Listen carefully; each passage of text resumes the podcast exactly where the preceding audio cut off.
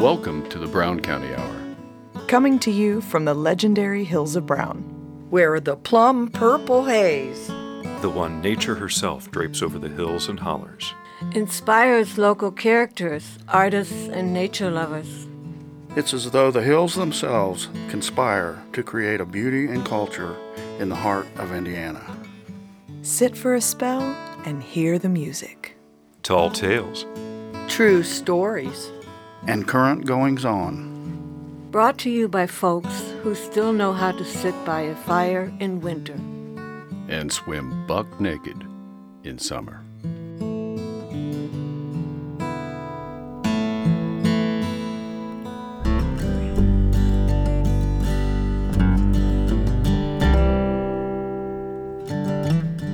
Welcome to episode 74 of the Brown County Hour. This is Vera Grubbs. And Dave Seastrom, along with the rest of the crew. This month, our musical guest is our very own Cari Ray. She and her band, the Shaky Legs, have just released their new CD, Bad and Better Angels. We listened to her interview and a selection of tunes from the CD. Jeff Tryon shares his essay on cemeteries. Jim Eagleman and Ann Connors have a discussion about the Sycamore Land Trust. And Dave Seastrom shares his thoughts about spring. Tim Grimm adds his story to our This Old Guitar series. Jim Eagleman will talk about spring hikes. And Rick Fettig shares his perspective on Intense, which has nothing to do with camping. Our first segment begins with Cari Ray's interview. Jeff Tryon has a piece about cemeteries and we'll close with Cari Ray's tune Bad and Better Angels.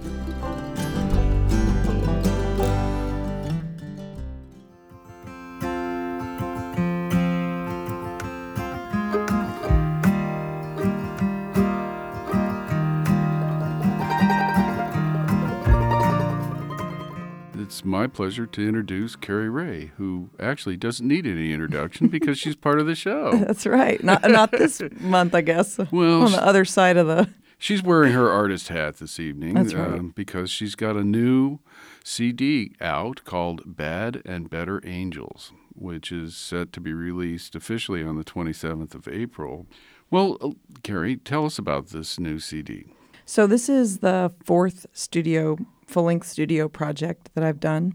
And um, it's a little bit of a departure uh, from the things that I've done in the past. Um, and I think that's partially because, um, well, for one, since I made the last record, I picked up playing fingerstyle guitar. So that's a new thing that I didn't do before that's really made its way uh, into my songs and my writing.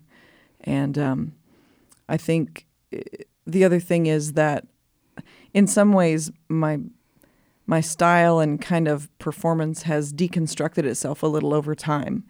And part of that is, I think, what fans respond to kind of something that's a little more stripped down, a little more intimate.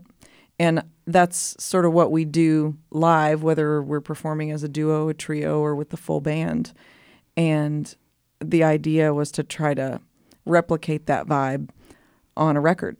Uh, the projects that have been done in the past were full on, you know, pull out all the stops, overdubs other instruments, you know, adding a lot of things and and the approach here was I think not about what more we could add, but what we could take away and let the let the songs and the performance of the songs kind of take center stage. So a little more of a live feel then. Yeah, a little bit. Uh-huh. Mm-hmm. Now, your band is the Shaky Legs. That's right. Mm-hmm. We're Cari Ray and the Shaky Legs. Cari Ray and the Shaky Legs. Up. so, who whose legs are shaking in this band? Well, what I like to say is, uh, hopefully, everybody's by the time we're done, right? That's kind of the idea. Yeah, right. Get the whole room shaking. Get get them all going. Yeah. That's right. A whole lot of shaking. That's right. On. Exactly. uh, well, all right. Uh, I'll ask the question a different way. So, uh, who comprises the shaky? The legs? shaky legs. So, I'm I'm the Cari Ray part. That's probably right, pretty right. obvious. Mm-hmm. The shaky legs would be depending on how we're performing. Um, it's our own Chuck Wills right. on lead guitar. It's uh, Dion Ward on backing vocals and percussion, and Jeff Farber on bass. That's our configuration, and and uh, Chuck and Jeff also do some backing vocals too. But Dion, you know, carries the main weight of Right. doing the background vocals as well. Well, her her voice blends beautifully with yours. Thank you. Thank you. Yeah, and this record, so there's a there's a mix of things. Um, it was produced by it's a very Brown County record. You know, Chuck obviously is playing on it, and uh, and uh, Rev Peyton produced. So uh, Oh. he's produced the record, which he was the he was the right guy. I felt like, especially given that I wanted to do something stripped down, but not something that sounded thin or small. And you know, he's practically, besides his amazing guitar playing, he's kind of hung his hat on being able to make a small configuration sound big.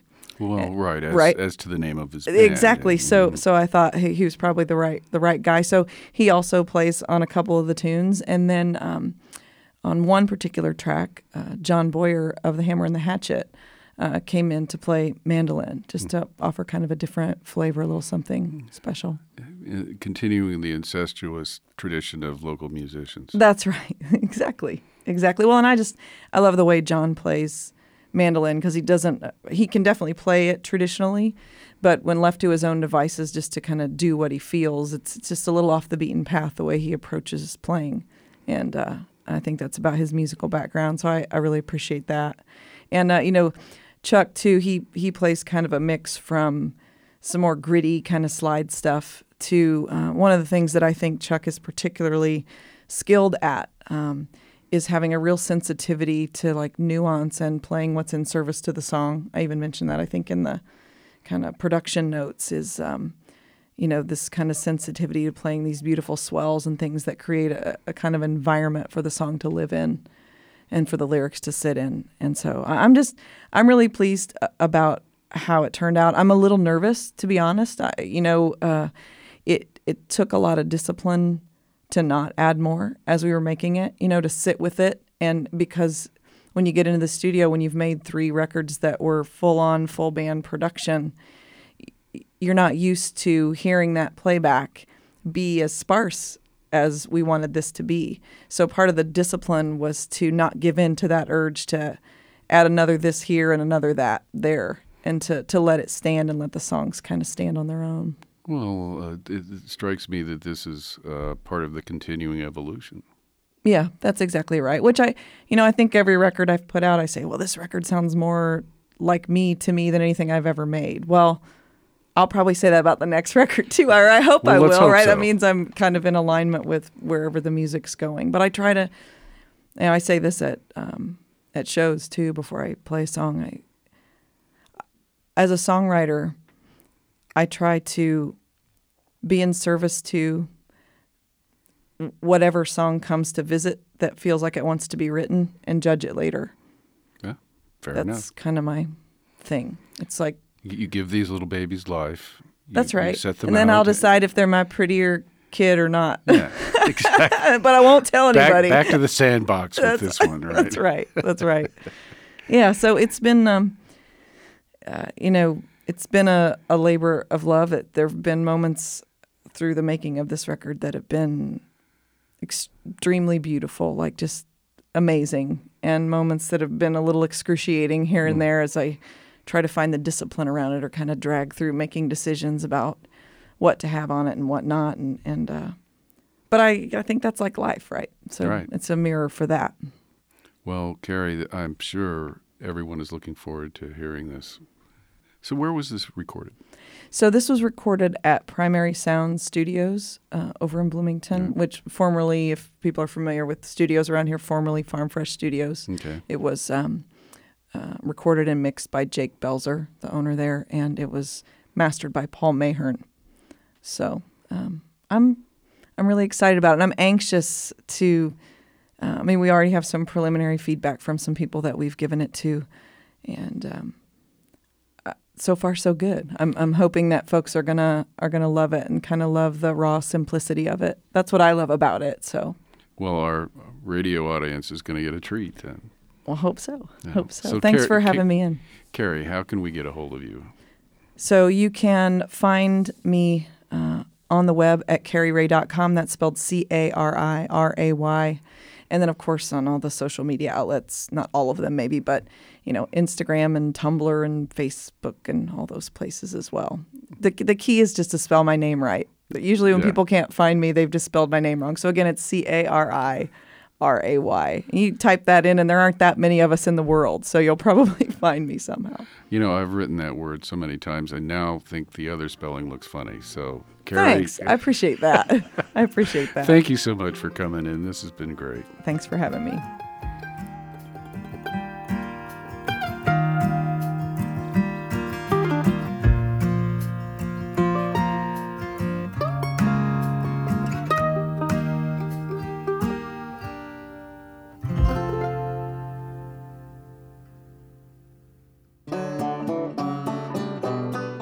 This is My Brown County with Jeff Tryon. The more I thought about what really makes Brown County Brown County, the more I began to realize how we each have our own particular Brown County. In a way, Brown County is what we each bring to it, what we find there for our own, what we each make of it. No one else sees it probably in the same exact way that I do. That's what makes it my Brown County. There have been so many times in Brown County's past when wonderful, priceless elements of our heritage have been destroyed or just allowed to disappear. Sometimes it's because of a lack of understanding of what these objects mean, their cultural value, and sometimes it's just plain old avarice and greed. Either way, those of us who love the history and heritage of Brown County need to be actively working in whatever small way we can to preserve these cultural landmarks when possible. The Peaceful Valley Heritage and Preservation Group has a committee, the Brown County Cemetery Preservation Society, that has been focusing its efforts on the rich historical heritage of Brown County's cemeteries. This group is telling us that we are really missing the boat as far as heritage goes if we don't do something to save these cemeteries that are 150 to 170 years old. It's not just a matter of physically preserving them, of putting gravestones upright and repairing broken ones. Someone needs to do some research and discover and preserve the stories that go with them. How many cemeteries are there in Brown County? Nobody knows. Hamblen Township alone has like 30 cemeteries, some very small, like the six grave Richardson Cemetery, where one of Brown County's earliest judges is buried. The group is working to bring up to date the extensive work of legendary Brown County genealogists Ken and Helen Reeves on cemeteries. Nothing has been done to bring that book up to date since they passed on.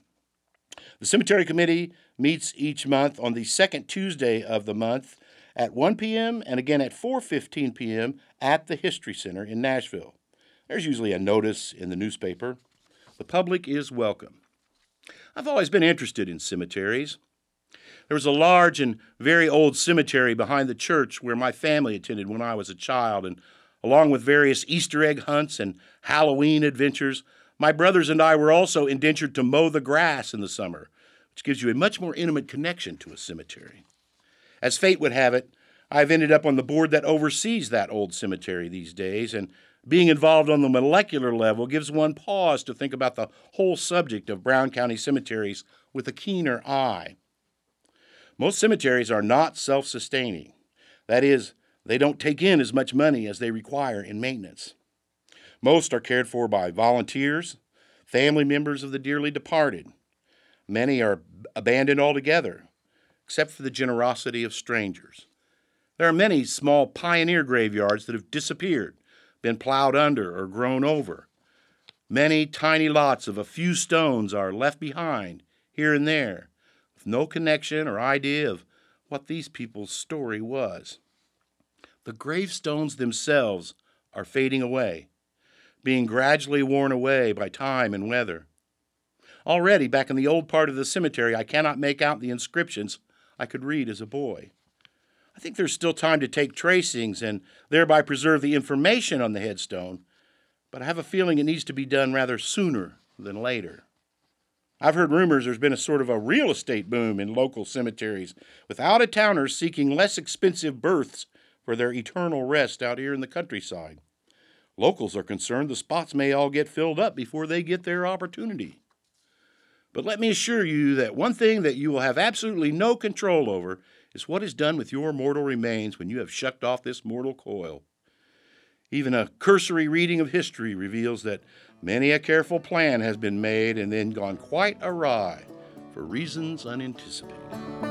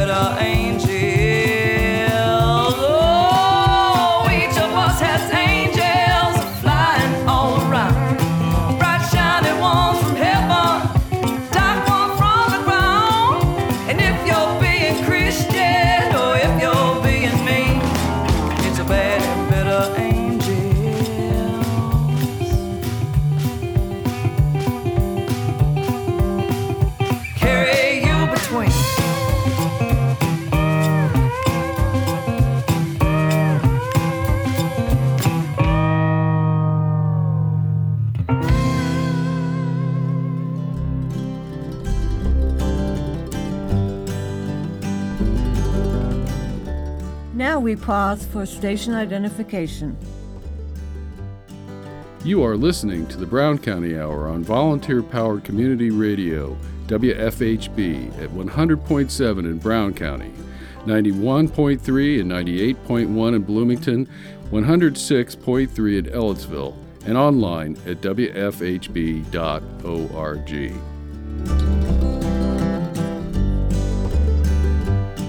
Segment two begins with Jim Eagleman and Ann Connors discussing the Sycamore Land Trust. Tim Grimm will share his This Old Guitar story, and we'll hear Cari Ray's tune House Keys.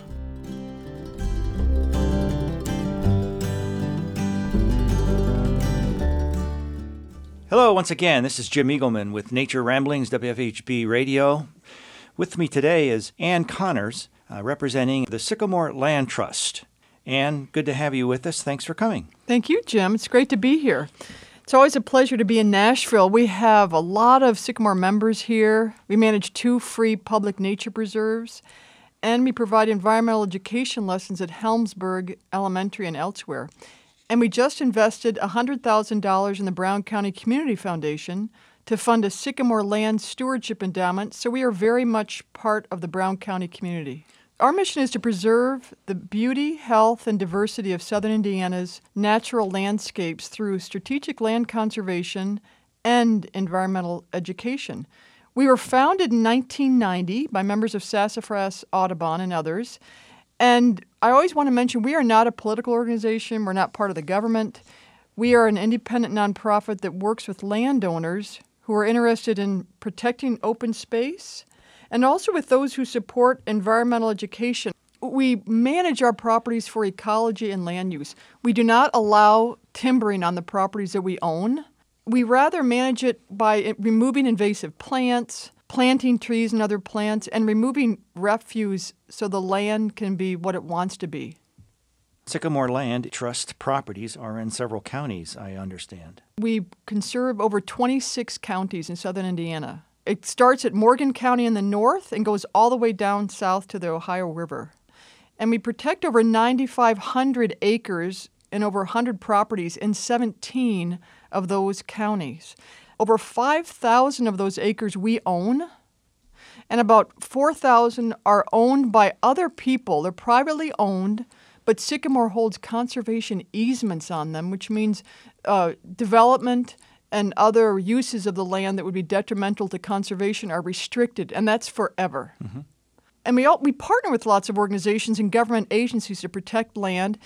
We provided financial contributions and other expertise to protect an additional 10,000 acres in southern Indiana, and almost 80% of the properties that we protect are right here in Brown, Monroe, and adjacent counties. And here in Brown County, we have two free public nature preserves the Laura Hare Nature Preserve at Downey Hill, which is about 600 acres, and it's right next to Yellowwood State Forest, and the 260 acre Trevlac Bluffs Nature Preserve. Yeah, we've hiked them both, and and um, like many of our listeners, they probably seen the signs as they drive Mhm. around. They go, "Oh, well, there's a new place to hike. Let's go there." That's how we found out about it, and there are nice trails, and it got me thinking: Why does Sycamore have such nice preserves, and who lays out these nice hiking trails? Well, we maintain them with staff, volunteers, and we are so lucky to partner with the tremendous Hoosier Hikers Council.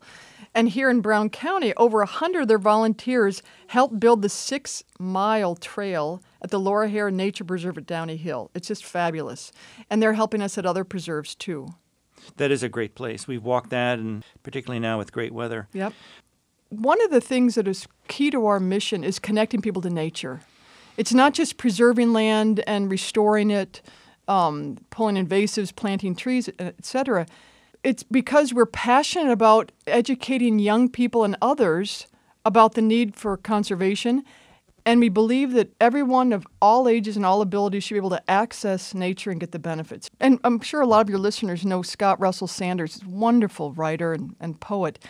And I love the way he says it. He says that people only take care of what they love, and they love only what they know. And he adds that when children have the opportunity to poke around in creeks and gaze up into the branches of big trees, watch eagles on a nest or glimpse a fox, they will develop a love of the greater than human world and want to protect it. And having the opportunity to explore land protected by sycamore and the company of adults who encourage them to pay attention and appreciate nature is vital for the emotional and physical health of children. Oh, great words. Um, Sycamore Land Trust is a great organization. How would you say, briefly, is it supported? we really depend on people in the community to support us. When people ask, how do we decide what land to protect? We have a lot of things we're looking for. First of all, we're looking for important wildlife habitat. And our, the whole goal is to continue to increase habitats. So, increase our habitats as well as protect land that's next to, like Brown County State Forest or Yellowwood, to create larger and larger expanses of properties.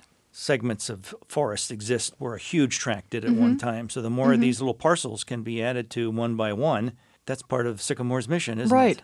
And that's why we raise money from, as I said, from individuals, corporations, and foundations. And we're really excited about the $100,000 we've invested in the Brown County Community Foundation for the Land Stewardship Endowment.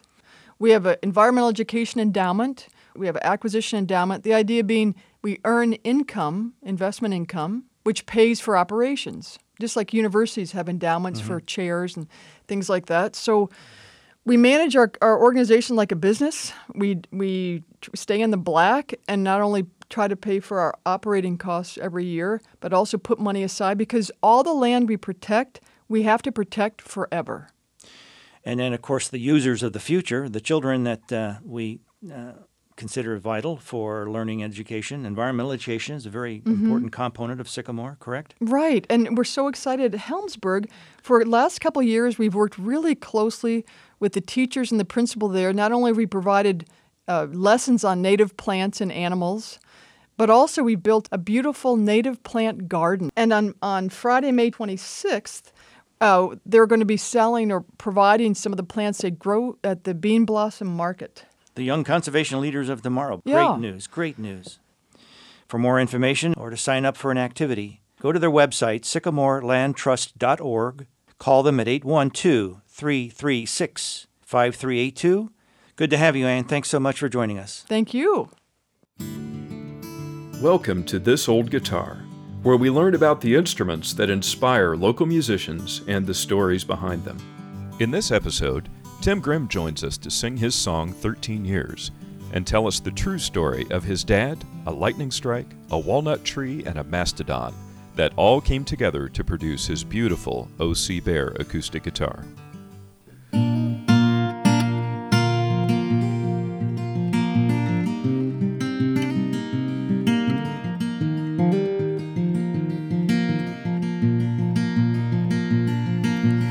Lightning strike back in 47 hit a walnut tree in Indiana in the middle of the field on the old home farm. 13 years before I was born, but my dad was there. He was just a boy, felt the thunder roll, then the hell of a noise.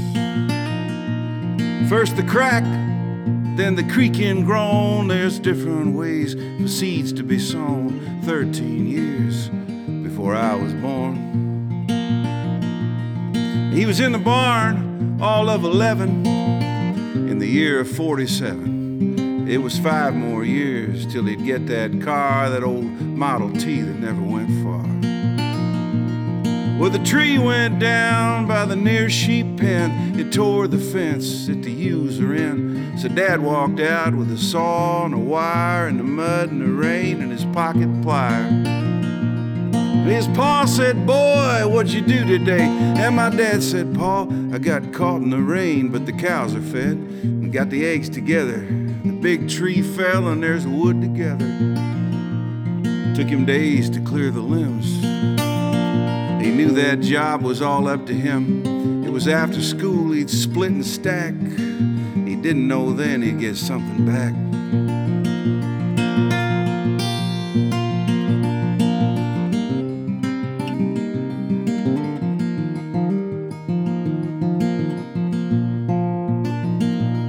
Well, he got her down to one mighty log. At that point, he had to make a call. He dialed Bill Scarlett at the Auburn Mill, and said, Got a log, can you help me, Bill? And they cut that log into many board feet, and Dad shoveled sawdust for about a week, paid the bill, and the job was done. 13 years before I was born. And those boards were stacked and stored in the barn until the year they sold the family farm, and Dad counted the rings 124.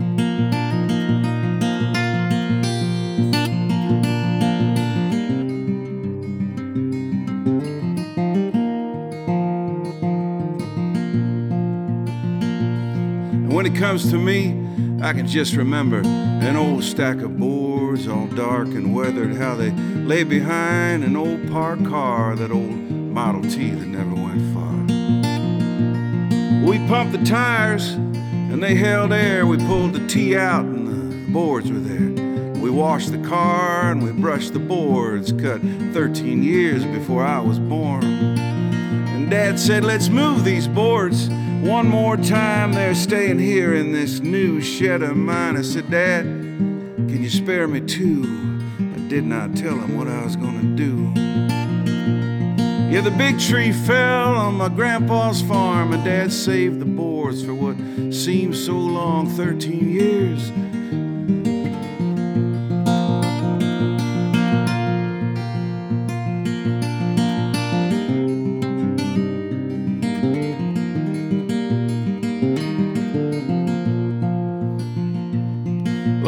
Those boards to a man named Bear near the Ohio River, south of here, and I told him the story about 13 years.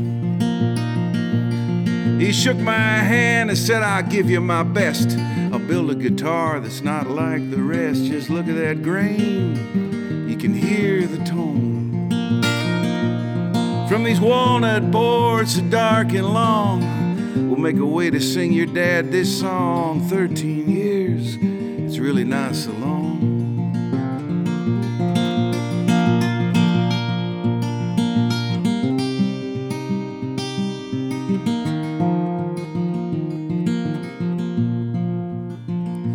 Did you ever stop and wonder at the sound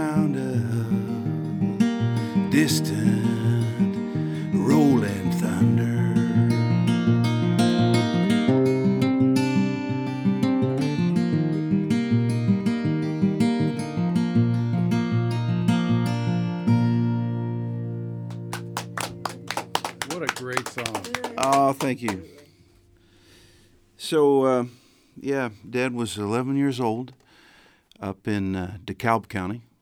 Uh, Auburn is the county seat. And he was the only one home that day that the biggest f- tree on the farm, black walnut, was hit by lightning. And um, he told me that story years ago. And uh, I uh, realized when I wrote this about a year ago that I'd never written a song about my dad. And I felt it was overdue. And I went looking through scraps of paper and I found the notes about that, that story he told me. And I was reminded because ever since I was a kid and remember, there have been these giant stacks of boards lying around. And um, the uh, the interesting thing, um, this guitar that I just played is is made out of those boards. Um, but about two years after that tree was hit by lightning, uh, they were digging a, a drainage tile in one of the farm fields, and about couple hundred feet from where the tree went down, uh, they hit something really hard with the backhoe, and Grandpa sent Dad and one of his brothers out to uh, get some round point shovels, and they started digging. And within two days, they had uncovered an entire mastodon skeleton out in that field. What do you do with a mastodon skeleton? Well, they called up one of the museums in Chicago, and they said, "No, thank you. We were just given a woolly mammoth." Uh, in the last year, and we don't have room for mastodon. So the mastodon skeleton complete mastodon skeleton went into the barn next to the boards, the walnut boards, and they stayed there for 50 years. And then when Grandpa's farm uh, was broken up, it all went into Dad's garage. And those two things sat side by side. And when we built the guitar, I thought, you know, I need a nut and a saddle on this guitar. Usually it's made out of some kind of bone or hard plastic. And there was one of the little pieces of the tusk broken off. And I thought, aha, aha. So this guitar has the mastodon tusk saddle and nut to go along with the walnut that they were within a few hundred feet of each other. That is the story of the bear guitar.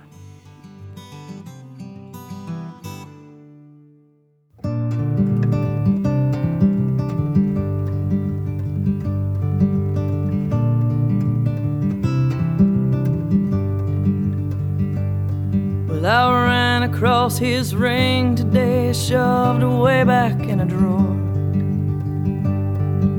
Remembered what he'd said to me about what rings are for. They're for keeping things together. Used to be apart.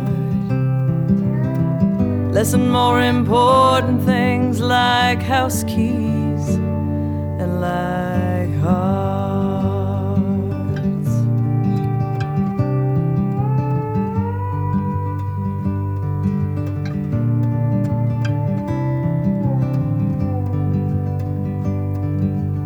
What you know at 17 would barely fill a jar.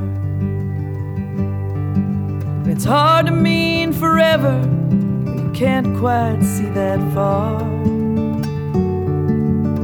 They bought a little house, it wasn't much, but was a start of a lifetime they'd spend sharing things like house keys and like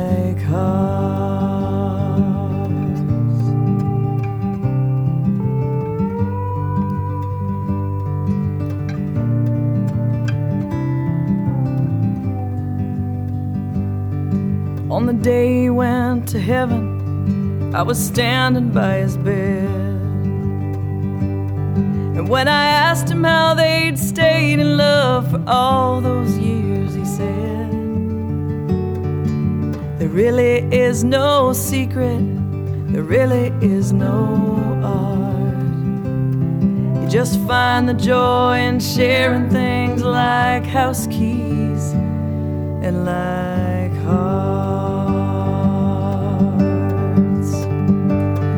Somehow, for 60 years and 19 days, when they woke up in the dark, they'd find their way. Well, I ran across his ring today, shoved away back in a drawer. Turned it over in my hand, thought about what They're for keeping things together, used to be apart. Less and more important things like house keys and like hearts. Sometimes the only way to make it through the hardest parts is holding on to little things like house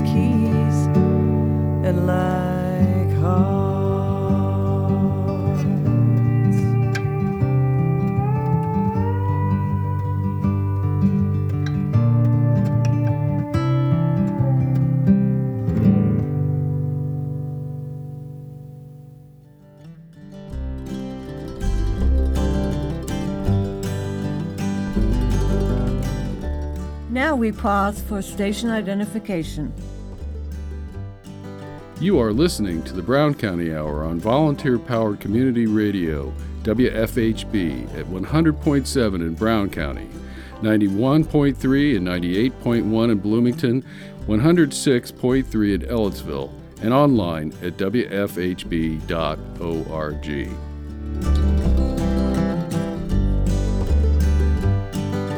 In our final segment, Rick Fettig gives us his views about intents. Jim Eagleman will talk about seasonal hiking, and Dave Seastrom weighs in on springtime in Hill Country.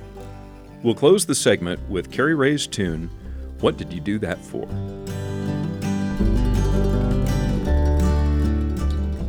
I got a lot on the plate here tonight, so you might want to sit down and take a listen.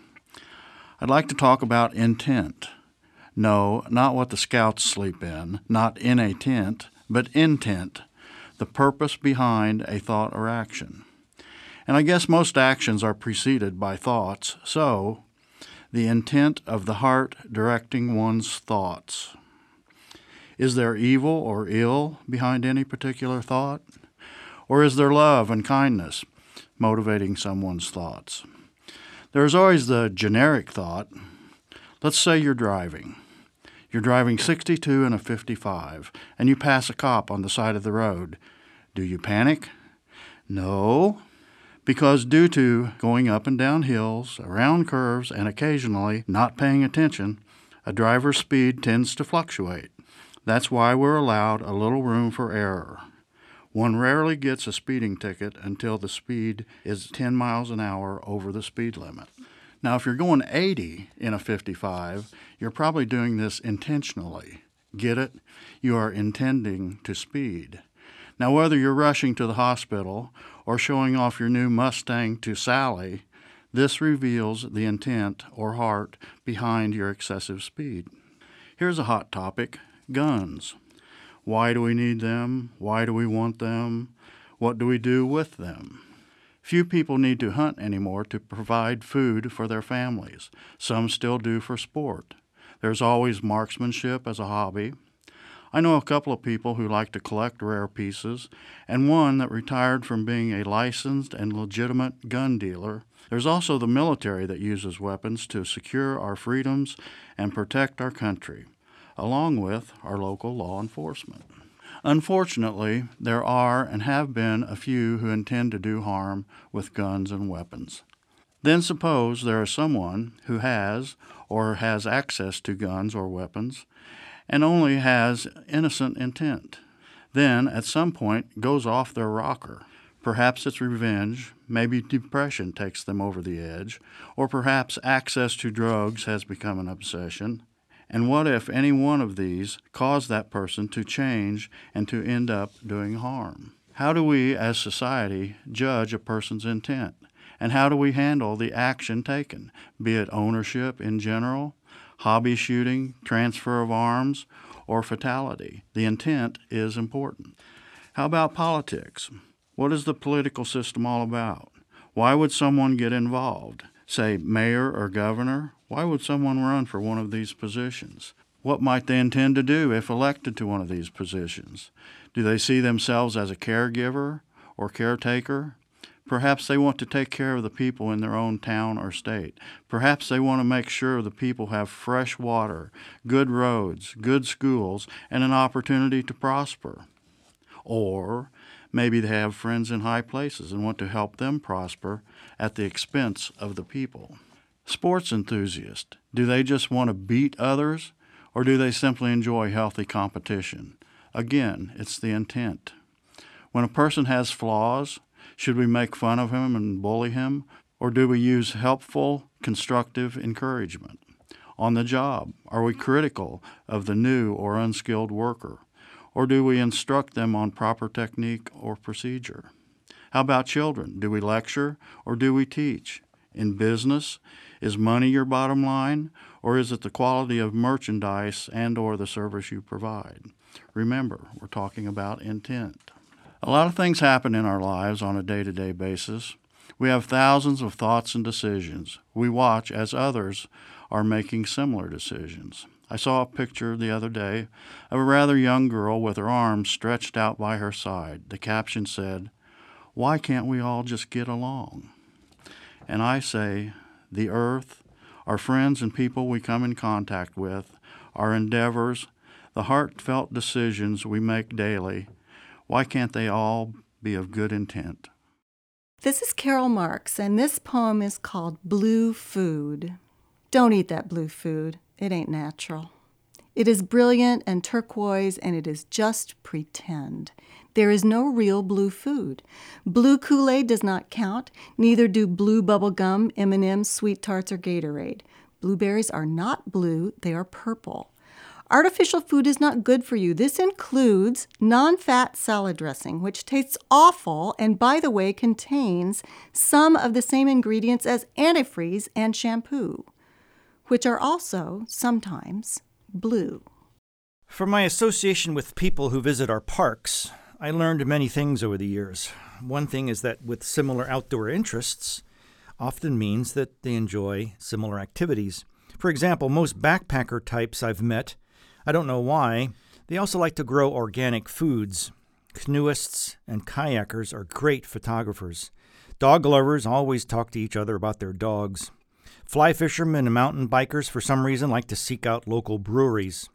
A lot of nature lovers also like to go to antique shops. All of them like wine, sunsets, camping, stores, and SUVs. I'm sure there are many more correlations, but one thing I've noticed all nature lovers have in common they like to hike.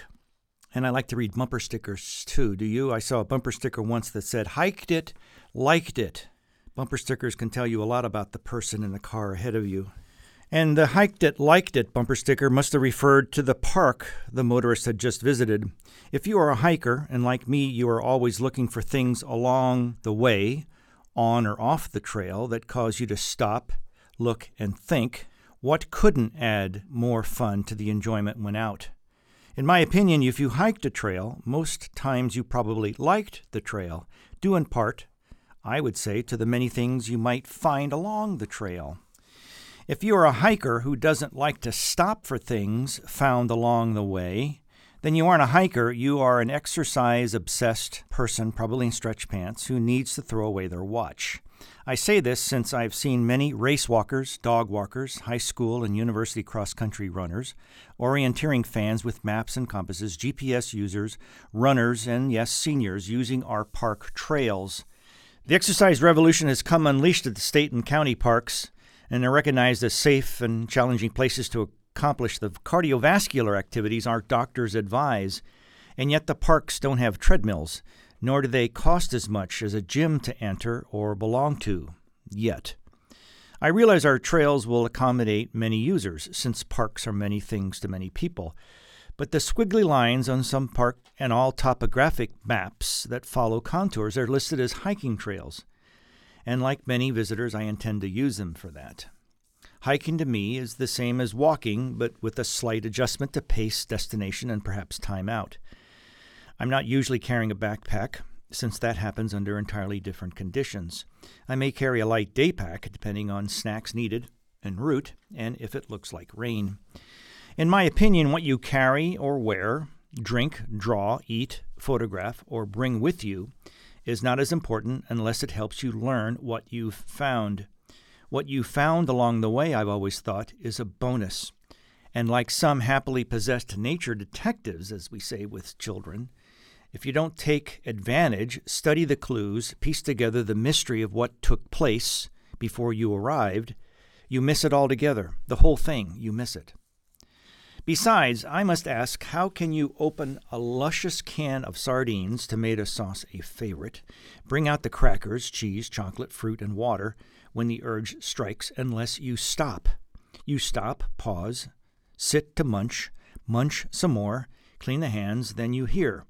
You hear, then you look, you look, then you guess, or wander, or concentrate on and watch further.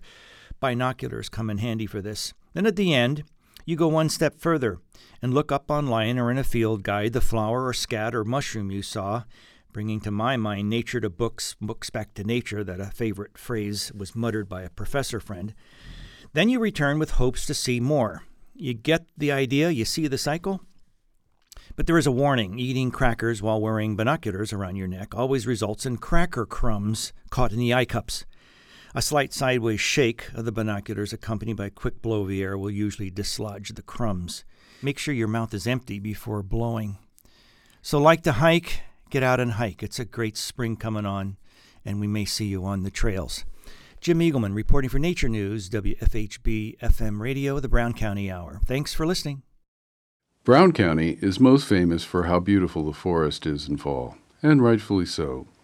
The hills are on fire with vivid colors of leaves and transition, and our long vistas provide spectacular views from the ridge tops.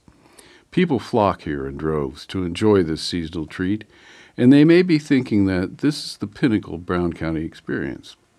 As beautiful as it is here in the fall, I would propose that each of our four seasons have their own particular allure.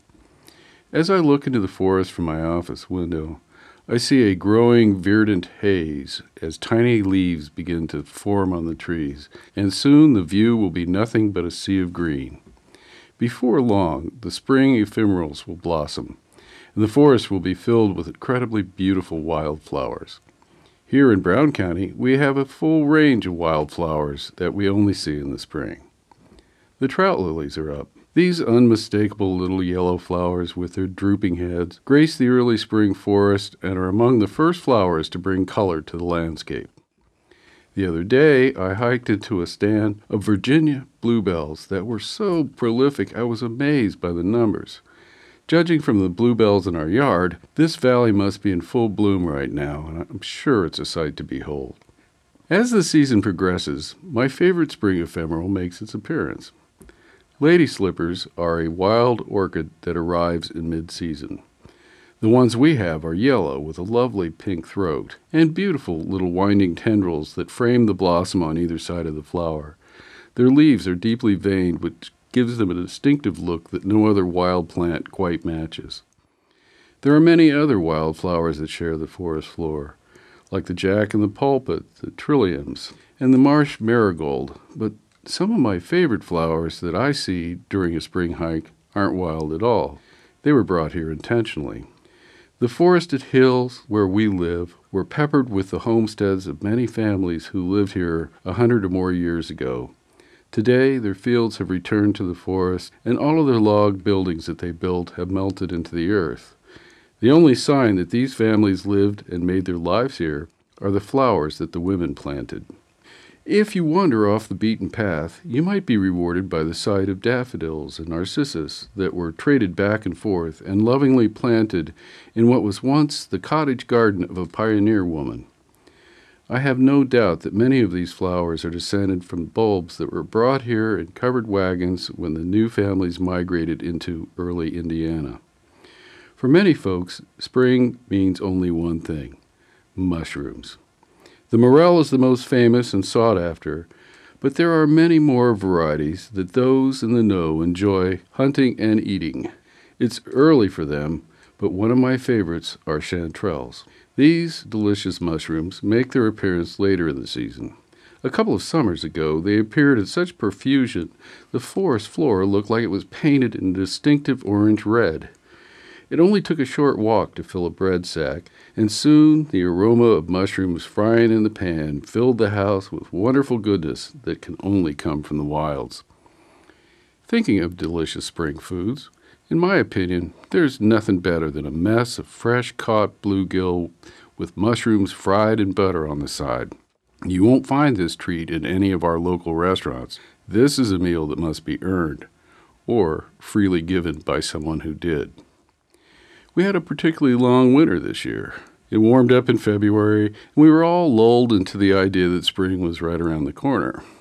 Even though we knew better, everyone wanted winter to be over, but it wasn't. Instead of a nice early spring, we had a continuing bouts of winter that included snowstorms well into the middle of April. All of that has changed, and now we're in the middle of spring in all of its glory. For those who are visiting our fair county, the temptation is to view the freshly greening forest from your automobile as you drive to Nashville. The more adventuresome may take a trip to the state park. Both of these experiences are worth a drive from the big city, but if you really want to see something special, I recommend that you get off the beaten path and hike into one of our undisturbed state forests and see for yourself what spring looks like in the wild. It will definitely be worth your while. It's absolutely lovely in the forest right now. Without putting too fine a point on it, I wouldn't say that spring is my favorite season, but it's definitely in the top four. This is Dave Seastrom. See you next time.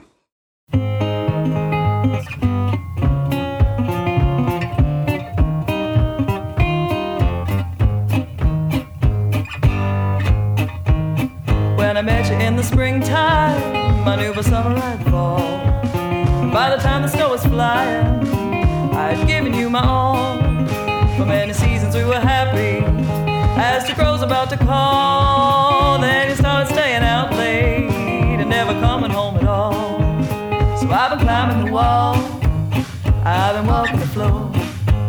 I've been banging on the window, I've been hanging on the door. You said you had to leave because you didn't love me anymore. Broke my tender little heart. What did you do that for?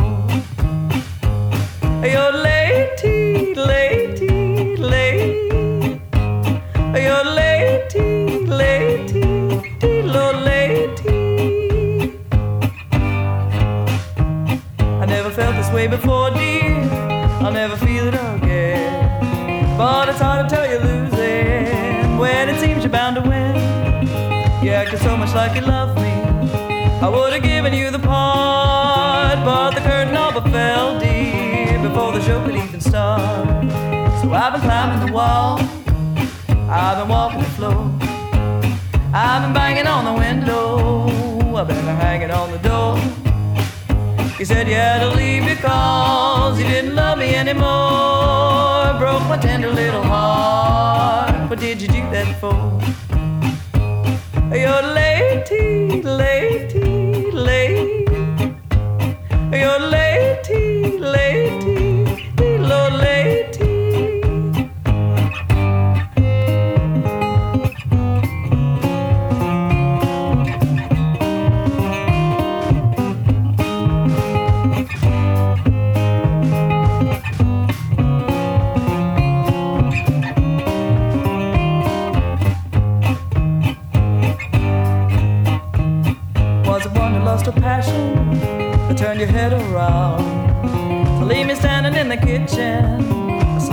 the only sound.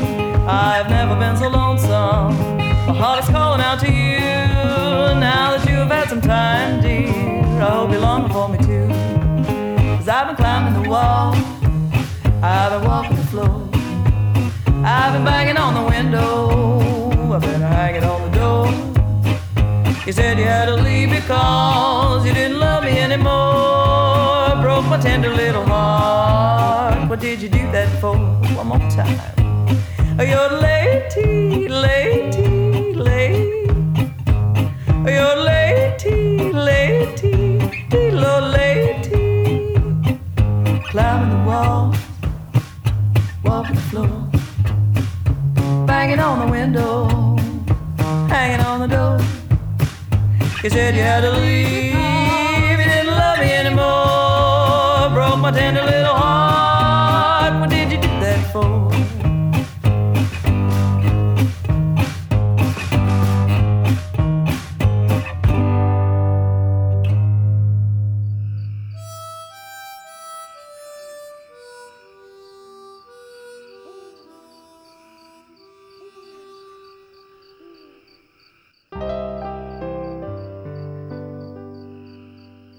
Thanks for tuning in to episode 74 of the Brown County Hour, recorded in our studio at the History Center here in downtown Nashville, and brought to you the first Sunday of every month at 9 a.m. and the following Wednesday at 6 p.m. The Brown County Hour is brought to you by a diverse group of folks who believe now more than ever the world is for everyone.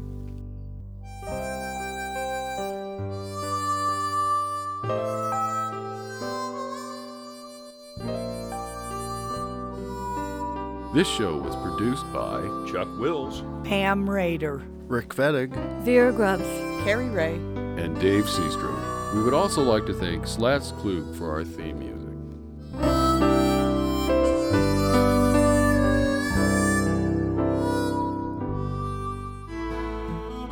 You have been listening to the Brown County Hour. coming to you from deep in the woods of Brown County, Indiana. celebrating the arts, culture, and nature that make this such a unique community. Visit us online at browncountyhour.com. The Brown County Hour is a production of WFHB. volunteer powered, listener supported community radio for South Central Indiana. Take me back, back to my old Brown County home.